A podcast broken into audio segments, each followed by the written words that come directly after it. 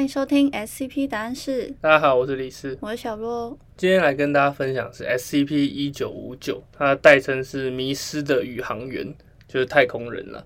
然后它的 level 是欧几里得级。SCP-1959 它是一个身上没有辨认记号的白色太空人的套装。一般来说，太空装上面都会有一些国旗啊什么的嘛，就是像那些电影里面都有演。但它从型号上面看起来很像是苏联以前那个东方计划时期的 K1 型的太空服的改装版本。东方计划就是以前苏联最早在做跟美国在太空竞赛的时候的那个秘密太空计划。这件太空服本身似乎是不可摧毁的，并且目前它没有被基金会收容。它以一个恒定的速度环绕着地球，在它的轨道上面运转，就像卫星一样，人造卫星那种感觉。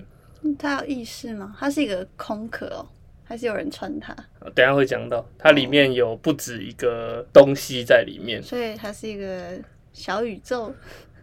它是两个生命体在里面了，等一下会讲到。有时候这个 SCP-1959 它会自主的进行高低空轨道的变换，就有时候它是在高空轨道，有时候它在低空轨道。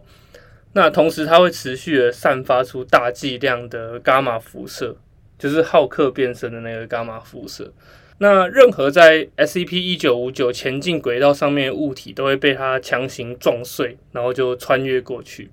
并且不会影响到 SCP-1959 的前进速度。就比如说有一个很大颗的彗星在它前面，它就直接把它撞爆，然后继续往前这样子。从 SCP-1959 的太空装它的透明头盔外面是没有办法观测到里面的状况的，就是因为它的那个太空装的一般来说前面是一个玻璃嘛，可是它那个玻璃很严重的破裂，所以上面就有很多破碎的痕迹。它破碎的痕迹多了就看不到里面的状况。那目前为止，基金会也多次跟 SCP-1959 试图进行交流，但是他们的尝试都失败。那根据观测， SCP-1959 它是有移动自己身体的能力的，但它在大部分时间都保持静止不动的状态。在某些这个 SCP-1959 它在做动作的时候，可以从它的肢体语言观察到它是非常痛苦的，并且它还有试图要把自己的那个面罩打破的行为。那有一份观测记录显示到 SCP-1959 它曾经在某个位置徘徊了一段时间。在观测到那个事件的时候， SCP-1959 似乎是在抵抗某种无形的力量。这一段基金会里面的文件就可以对应到恐惧马戏团的文件，从恐惧马戏团的文件我们就可以得知到这个事件的真正原因这样子。恐惧马戏团就是我们之前有讲过，就是里面有小丑啊，就是异常小丑的那个马戏团。有兴趣可以去看我们之前的单集。这个事件它背后实际原因是因为，就是马戏团它里面后来去当上团主的那个小丑 Iki 跟他的女朋友吧，算女朋友 Lolly， 就是他们偶然跟着一个恶魔玩偶Lagmafin坐着一台异常的气垫船，就是像海巡署要去救人那种气垫船，只是它是异常的。那他们就坐那个气垫船飞上太空，刚好在太空的时候被1959撞到。那一般来说1959应该是会直接撞破它穿过去嘛，但事实上当时就是因为 Iki 它是有一些特殊能力的啦，所以就算是它会魔法吧，它也是一个异常个体，所以它也没有那么容易被杀死，所以它当时就放了一个能量立场暂时挡住这样子。那接下来我们就先拉到 SCP-1959 它本身的状态来说一下，那我们再讲后面他们最后怎么样。那这个 SCP-1959 它其实是一个统称，就像我们刚刚提到，这个太空服里面有两个个体存在。那第一个是苏联太空人 Alexei， 我不确定我们念对，它是一个俄文。好，那还有一个是卡在太空服中强势侵入这个 Alexei 的一个神秘的存在。在某一次的秘密太空任务的时候， Alexei 的太空船遭遇了一个未知的事故， Alexei 他透过某些异常效应活了下来，但他就是一个人在太空中飘嘛，然后一直在处于一个痛苦的脱水然后又窒息的状态，但他不知道什么原因又不会死掉，可能跟那个伽马辐射有关。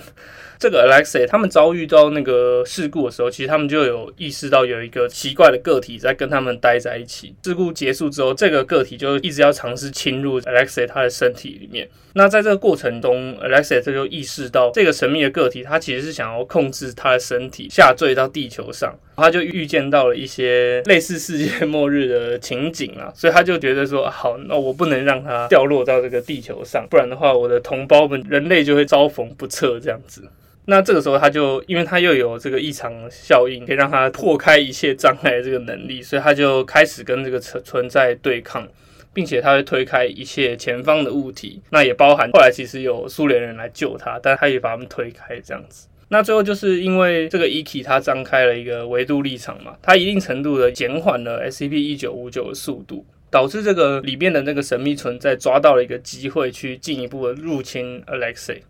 但这个时候恶魔玩偶拉格马芬他就突然开始大声尖叫，所有人就突然看到一个来自地狱维度布娃娃的真实本性啊，你就想象就是看到有点像撒旦的这种感觉就好。说那个恶魔娃娃还是神秘存在？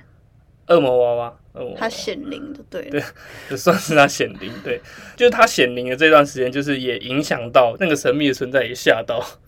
他，就影响到他对 Alexei 的入侵。最后这个 Alexei 他就有成功把小丑跟他们的飞船推离自己的轨道上，最后他们就掉到地球上这样子。那 Alexei 就继续当人造卫星这样。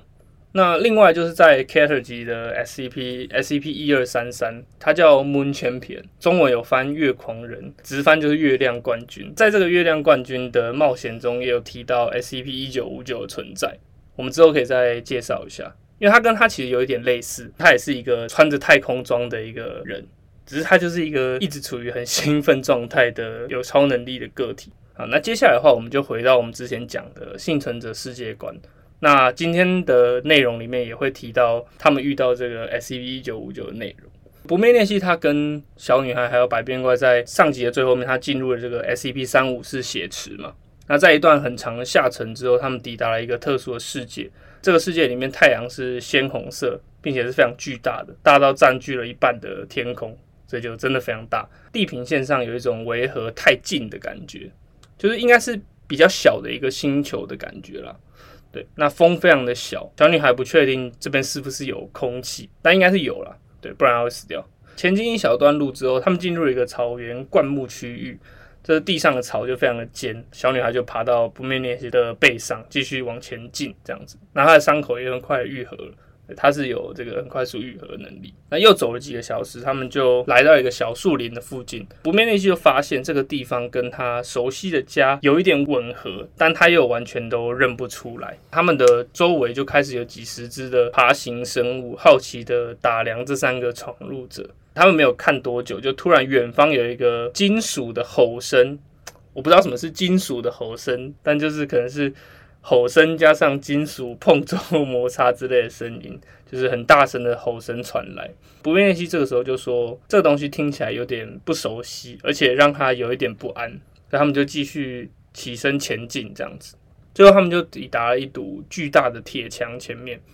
根据他们的评估，其实不灭练习跟百变怪都可以很轻易的打穿它，穿过去。但他们决定沿着墙先探索一下，看是不是可以找到什么守卫啊，可以拷问他一些事情之类的吧。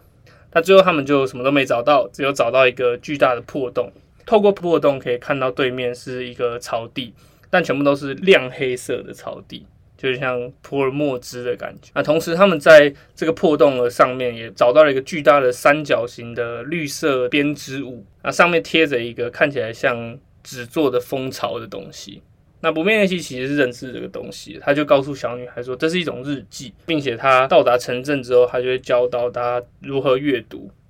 也就是说，这个东西其实它是一个旧世界的物品啦。这个破洞其实在 SCP 基金会的文件里面也是有记录的，它是在一次不存在的基金会探索中留下的痕迹。就是这是一个很奇怪的事件啦，有人在基金会的文档里面发现他们有这份记录，好像探索过，可是事实上基金会自己的记录是说，我完全没有探索过血池的内部这样子。然后他们常常这样，因为他们常就是会有什么记忆删除或者是现实扭曲，都常常会搞这出。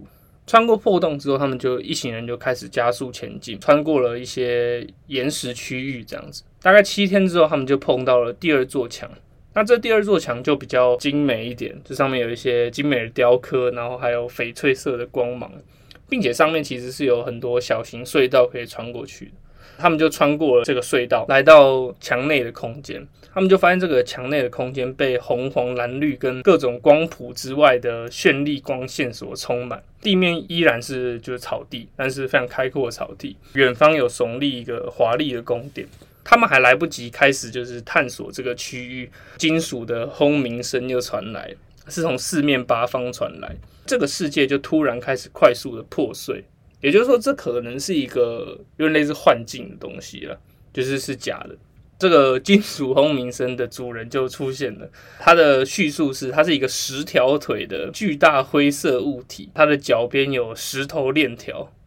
很难想象是长什么样子的一个东西，应该是主要是灰色的啦，然后石头制，有10条腿的一个生猛的动物，你就这样想象就好。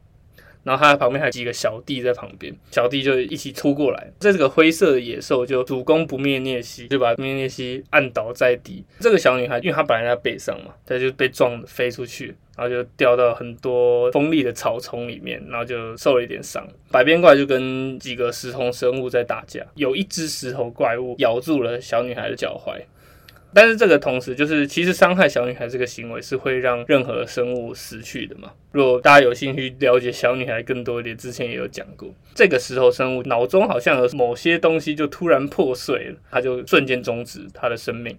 这个时候，小女孩却没有像平常一样，就是很快速可以愈合她的伤口。不灭内西发现这件事之后，他就赶快就是把这个10条腿的生猛灰色怪兽抓着1条腿，把它丢到远处去。他意识到没有办法再继续在这边探索了啦，他们必须要赶快带小女孩撤退，因为对他来说，好像最重要的其实是保全小女孩的安全这样子。为什么？他为什么对她这么好？其实我不确定，但是因为其实这个幸存者世界观，它目前讲到的，就我们可能下集还要再讲一些。在下集里面，我们就会提到，就是这小女孩其实她是有一些特别之处，她不是单纯旧世界的一个普通生命了，她算是一个很高阶的存在。她不灭涅西会不会其实是她爸之类的？应该不是，不是吗？应该不是。不灭涅西其实，在旧世界算是一个大种族，她的。忠诚宠物有一点这种感觉吧，就是不灭涅西是一个种族，有点像什么牛头人啊、马头人、狗头人3个种族，然后其中一个种族是不灭涅西这样子，然后他们整个族群都灭亡，只剩下他一个。不确定是不是他们整个族群都像他这么猛，他也有一些特殊的能力。那请问一下，他们这么忙，白变怪在干嘛？白变怪在跟石头怪物打架，他也没兴奋了。他也打了2只，好不好？哦，好。对，他不会说话，所以他比较……那他也是一个种族吗？对对对，他也是一个种族，他是一个比较偏向表演用的种族。好，对，他很七彩绚丽，酷，还可以当交通工具使用。那这个时候，不灭涅西就赶快要撤退嘛，他就把这个怪物丢远处之后，他就拉着小女孩，把她丢到自己背上之后，快跑，然后就开始跑，他们3个就开始跑，百变怪也不是默默的摆脱了，然后就开始跑，3个就开始跑。这个时候，他们的奔跑速度不知道为什么就突然变得很快，然后他们在当天，他们不是花了大概2个礼拜才到那个地方吗？他们在当天太阳快下山的时候，就抵达了这个血池的边缘，并且缓缓的下沉进入其中。这个怪物的咆哮声就还在远方回荡。就血池在2边都是沉下去了，你在这边沉下去，在另外一边会浮出来这样子。离开 SCP-354 之后，这3个人的小组就休养了一阵子。不灭涅西就有一点自责嘛。然后他又想到之后可能还会有很多危险，他就有点想放弃，因为他不想要小女孩危险。但是这个时候小女孩他就让她重新打起精神，因为他们就看了那个日记啦。他们看了日记之后就发现，这日记其实是另外一个旧世界的旅行者写的，然后里面记录了很多他也在找旧世界的路啊，旧世界的其他的居民跟他尝试过的一些回去的门户这样子。小女孩就跟他说，日记已经帮他们排除了很多认为可能的地方，他们只要继续去探访就会更有机会去回到他们的世界。那接着他们就探访了3个旧世界的 SCP 对象，第一个就是 SCP-1959 迷失的宇航员，第二个是 SCP-2264 阿拉卡达迷城，我们之前也有讲过，然后还有一个是 SCP-173 就是雕像最初的作品。 SCP-173 没有单独讲过，但在蛮多单集里面都会提到，之后有机会我们会单独讲一下。你知道是哪一个吧？你说扭断脖子那个吗？对对对，扭断脖子那个不能看他，不能要一直看他，要一直看他，然后不看他，他就会突然把你脖子扭断。对对 对， 对，好像我们有电影是不是也有取材，然后有拍成电影？有啊，有一个天使的电影。对对对 对， 对，就是像雕像的这个 SCP。 之后我们讲的时候我们可以查一下那个电影叫什么名字，跟大家分享一下。在百变怪的带领之下，就是不灭练习跟小女孩就来到了这个 SCP-1959 的轨道上，所以百变怪是可以上太空的，不要问我为什么，它就是可以上太空。不灭练习就开始跟 SCP-1959 对话，他对话的对象不是这个 Alexei， 很明显应该不会认识 Alexei， 他对话的对象是附身在 Alexei 身上的这个神秘的存在，他称呼这个神秘存在为 Yan Suisei，就是燕就是日元的那个燕，然后 Suisei 就是算是水星的感觉吧，我们就叫它水星好了。这个水星就是对返回家乡一点兴趣都没有，他认为他现在追求的是地球这个世界，他觉得旧世界的他们在现在这个地球这个世界就是像神一样存在，他只想要赶快降落到地球上，就是破坏一切，杀死很多生命这样子。最后他们就是有点不欢而散。他的目的到底是什么？你说他好处是水星吗？对啊，他就想要那种征服世界的感觉吧，我不知道，可能还有其他有说明啦，我可能还没看到。反正你就把他想象成一个疯疯的人就好了，他就很执着要附身在他身上掉下去，但他有可能是因为他卡在他身上了，他只能透过他才下得去这样子。然后第二个是他们去了阿拉卡达迷城嘛。他们本来是想要建这个翼王绞刑之王 SCP-701 的那个，但是后来他们没有建到这个翼王，原因是因为在之前阿拉卡达迷城的内容里面有讲到，掌握这个阿拉卡达迷城的主要控制权是这个大使，大使其实跟他们是比较不认识的，大使就羞辱他们一番，并且其实他们在阿拉卡达迷城里面没有办法跟大使对抗。第一个是他的主场嘛，第二个是小女孩也受到这个阿拉卡达迷城的迷幻影响，让他们没有办法长时间的待在里面。小女孩出来就变呛呛的，就呛了一阵子。最后就是探访这个 SCP-173， 这其实算是一场意外啦，因为在幸存者世界观里面 SCP-173 它是一个残暴君主的感觉，它杀死了1/3的不灭涅蜥的那一族的人的蜥蜴，也因此就是他们在坐标传送之后，他们本来就是有说有笑，然后一传送到那边发现是 SCP-173， 就大事不妙，他们就快速的突破了 SCP-173 的收容室，边看着他一边跑这样子，因为你要看着他，他才不会冲过来把你脖子扭断嘛。不灭练习就一边逃跑一边大吼着告诉百变怪说，之后传送之前要看一下目的地的状况再传送。最终他们也是很快速的突破收容，然后就离开基金会，可能也有死一些人，但没有提到。今天的内容就到这边，下期我们会把幸存者世界观目前的探索进度讲完，然后小女孩的一些变化这样子，然后最后还会讲一下就是旧世界毁灭的时候这些幸存者在干嘛，他们本来当下在做什么啦，那为什么他们这几个人会活下来这样子。结果都没有那个神秘存在他的一些背景嘛，就他比如说他原本是一个什么生物或是一个人，然后他才会突然出现在那个卡在那个人里面或是太空衣里面。没有提到，因为真的就是比较没有提到这个角色，但他里面有埋了一个梗，就是说这个神秘存在有用心电感应告诉小女孩说，我们跟他们是不一样的。谁跟谁？他们跟他跟小女孩说，可能意思说我们跟不灭涅西还有白边怪那种是不一样的。说不定他只是在臭屁啊，他也是有可能。但就是他们可能是比较像在旧，尽管是在旧世界，都是比较高阶的存在，类似神啊之类的，才有办法用灵魂体的方式存在。可是像百变怪跟不灭裂隙，他们都是实体存在嘛，所以应该是有个差距的。这可能也是他不愿意跟不灭裂隙合作的原因，就有点像我们现在世界毁灭了，然后有一只马就是想要跟你合作，回到原来这个世界，你会愿意吗？可是他能跟我沟通，为什么不行？嗯，他不是一直乱叫、啊、你可能就瞧不起他吧？哦，都已经世界，不然不要马，就是一只旧世界的蟑螂。不行啊，我很怕这个，我不能接受、啊。那对啊，那就没办法接受。这他对什么高度的？我也没办法。可能对水星来说，不灭裂隙是蟑螂。对对对，有一种这种感觉吧。等级差太多了，马可能还觉得，哎，我还可以对你当马骑这样。我觉得这不是等级的问题，这是不舒服的问题。哦、嗯，蟑螂不行的，不行，独角仙就可以。可以啊，就差不多这种感觉啦。那我们今天内容差不多就这样。好，那我们下集再见，拜拜，拜拜。